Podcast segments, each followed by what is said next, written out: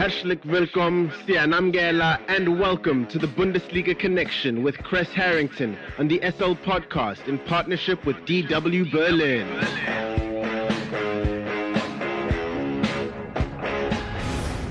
It's time for the latest from Germany's domestic football league, the Bundesliga, and more. For that, we are joined by Kres Harrington from our partner station Deutsche Welle in Berlin, Germany.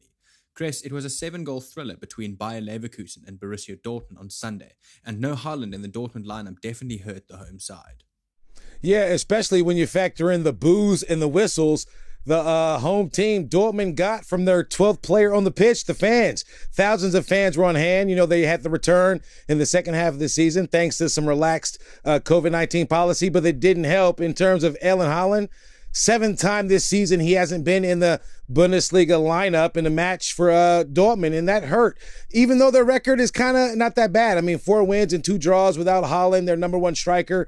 You know, but uh, ahead of this kickoff, I did think Leverkusen news would give Dortmund a bit of an advantage because Leverkusen were missing their captain and goalkeeper Lukas Hradecky for the first time this season. In come Lennart Grill, you know, uh, getting his uh, first Bundesliga start, his fifth appearance. He's conceded seven goals so far. So I thought it would be a, you know, kind of a lopsided result in Dortmund's way, but own goals early in the match. Uh, helped reset the score 1 1 thanks to Manuel Akanji and uh, Jeremy Frimpong. But uh, I mentioned Florian Wirtz you know, being a highlight for Leverkusen. He made the difference, gave them a bit of an advantage, made it 2 1. And then uh, two goals later, Dortmund are in the hole 4 1 uh, heading into the break. You know, I had to check the stat book and see when the last time Dortmund conceded three goals in the first half was. It was back in 2019 versus Paderborn. But in that match, they battled back and leveled. This match, it just wasn't the case. I mean, they couldn't get things started at all.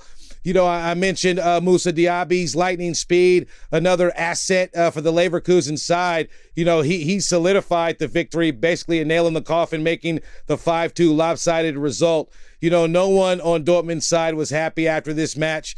You know, uh, and as I mentioned, you know, the boos, you know, don't make it any better, especially when they're coming from your own fans. You know, when they're just happy to be back and watch the action, not the action they wanted to see. Leverkusen, on the other hand, though, they are remarkable offensively right now. They've scored a league high 13 times in the opening 15 minutes of a match this season, which is remarkable. Their goal tally is already better than it was last season. So Leverkusen is definitely, you know, a team you know, uh, to look out for uh, as the season progresses. But another tough loss, you know, for Dortmund. They did have their uh, young captain, America player Gio Reyna, you know, made his return, but uh, nothing to show for it really.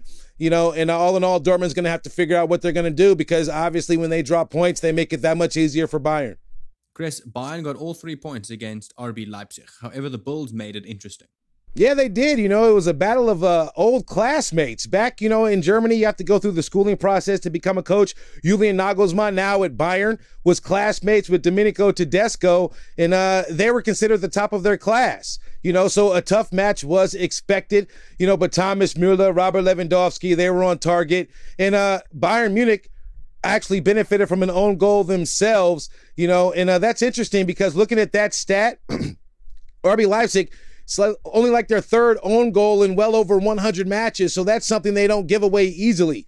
You know, and that was, you know, a decisive goal in this particular match. Uh, no one can stop Bayern scoring. You know, Bayern after the game, Leroy Sané talked about how hungry Bayern are right now. They're going for the gold. You, you, you know, they're trying to get theirs right now. And uh, in terms of their scoring, they've extended their goal uh, scoring record to 80, uh, 68 matches in a row right now. The last time they were scoreless was uh, against RB Leipzig. It didn't work out that way this time. And uh, Lewandowski picking up a goal. He ended his uh, one match without a goal, you know, this season. You know, but all in all, the goalkeeper for RB Leipzig summed it up. They said they made too many mistakes. They made it easy for Bayern, and Bayern being the team they are, having the depth they have, is a side that just punishes mistakes. And that was a classic case. I mean, Leipzig, they were they've been hot lately, you know, but Bayern is a team that can cool anyone off in the Bundesliga, given you know their talent and their depth.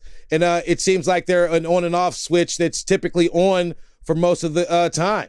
You know, uh, but they did get a bit of bad news. I'll touch on later that could be a difference maker for those uh, trying to chase Bayern in the standings. Three of the top four teams dropped points this match day, Kres. Will we see some changes in the standings soon if this trend continues?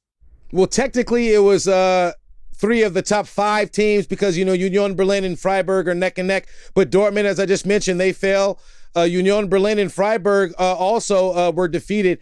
Uh, more shocking in those results, the Union and Freiburg results, there were no goals scored in Union's defeat to Augsburg. Augsburg is a team they should easily be defeating right now.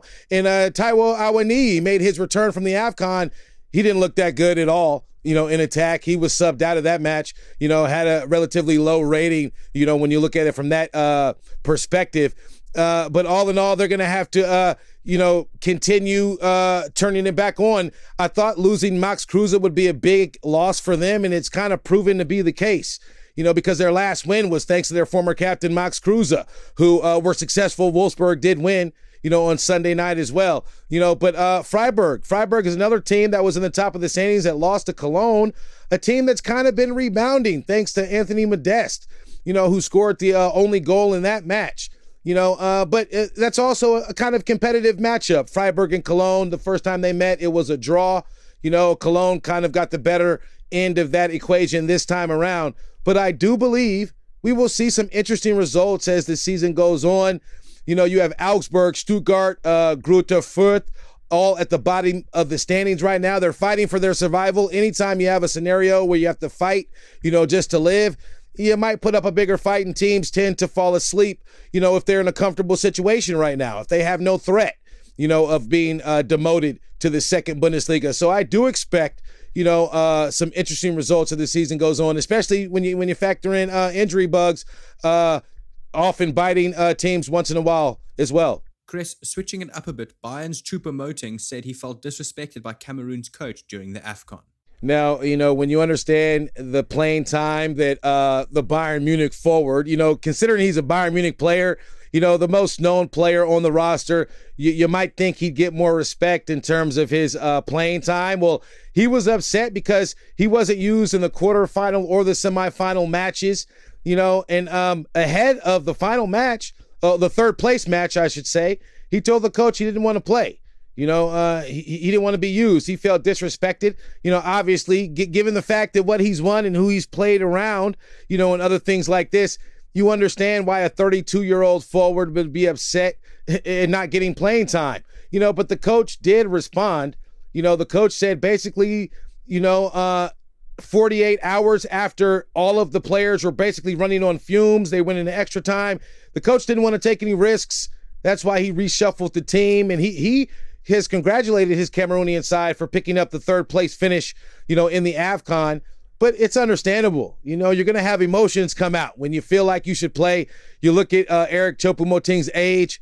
You could argue this is this will be his last, you know, uh, tournament to represent his country. So uh, it's understandable, but uh, now he's back to domestic duty with Bayern Munich as they chase to defend their crown.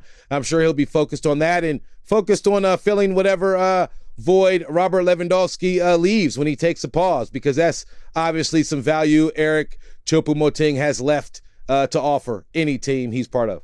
Thank you very much for the Bundesliga update, Mr. Kres Harrington from our partner station Deutsche Welle in Berlin, Germany. Have a fantastic day further.